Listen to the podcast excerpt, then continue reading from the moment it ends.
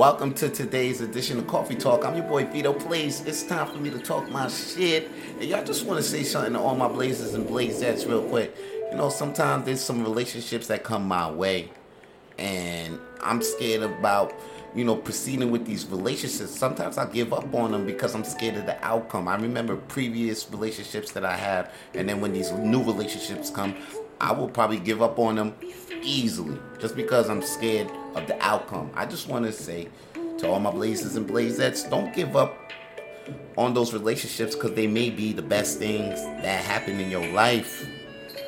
And meanwhile, if we be scared of the outcome because of past and previous relationships, then us being in that time of us being scared, we are wasting time for us to grow and to really be happy.